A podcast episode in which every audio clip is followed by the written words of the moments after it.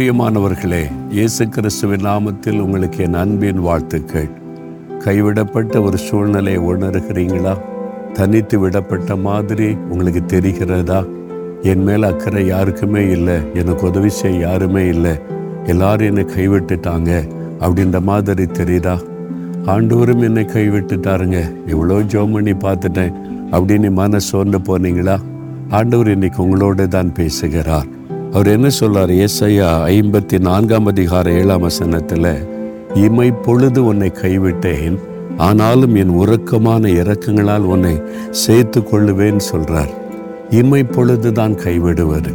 உங்கள் கண்ணை அப்படி அமைச்சு பாருங்க, அப்படின்ற நேரம் அவ்வளோதான். அதன் பிறகு உங்களை அவர் உருக்கமான இரக்கங்களால் சேர்த்து கொள்ளுகிற தேவன். இயேசு இந்த இடத்துல கெத்செமனே தோட்டத்தில் ஜெபித்த போது அவர் கைவிடப்பட்டதை போல காணப்பட்டது. என்னால் தனித்து விடப்பட்டவராக சீஷர்கள் அவருடைய பாரத்தை புரிந்து கொள்ளவில்லை. தனித்து விடப்பட்டவராக வியாகுலத்தோடு ஜெபம் பண்ணுகிறார். சிலுவையில் கூட சொல்கிறார்ல, என் தேவனை ஏன் என்னை கைவிட்டேன்? ஆண்டவர் கைவிட்டு விட்டாரா? இல்லை, கைவிட்டதை போல ஒரு காரியம் நடக்கிறது. ஏன்? நாம் அப்படி உணரும் பொழுது நமக்கு உதவி செய்ய, கைவிடப்பட்ட நிலைமையில் தனித்து விடப்பட்டு கலங்கும் பொழுது நமக்கு ஆண்டவர் உதவி செய்வதற்கு அந்த பாடுகளின் வழியாய் கடந்து போனார். இன்றைக்கு ஆண்டவர் சொல்றார், என் மகனே மகளே, இமை பொழுதுதான் உன்னை கைவிட்டேன், அதனால் உன்னை விட்டு நான் விலகலை, உன்னை மறக்கலை, உன்னை விட்டு விட மாட்டேன், என் உருக்கமான இரக்கங்களால் உன்னை சேர்த்துக்கொள்ள நான் வா, என் மார்பிலே உன்னை அணைத்து கொள்ளுகிறேன், உன்னை கரம்பிடித்து நடத்துகிற சோர்ந்து போகாதே மகனே, சோர்ந்து போகாதே மகளே, ஆண்டவர் என்னை கைவிட்டு விட்டாரோ என்று சொல்லாதே. நான் எப்படி உன்னை கைவிடுவேன்?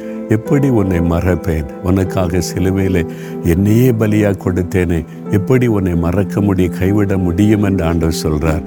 அப்போ விசுவாசிக்கிறீங்களா?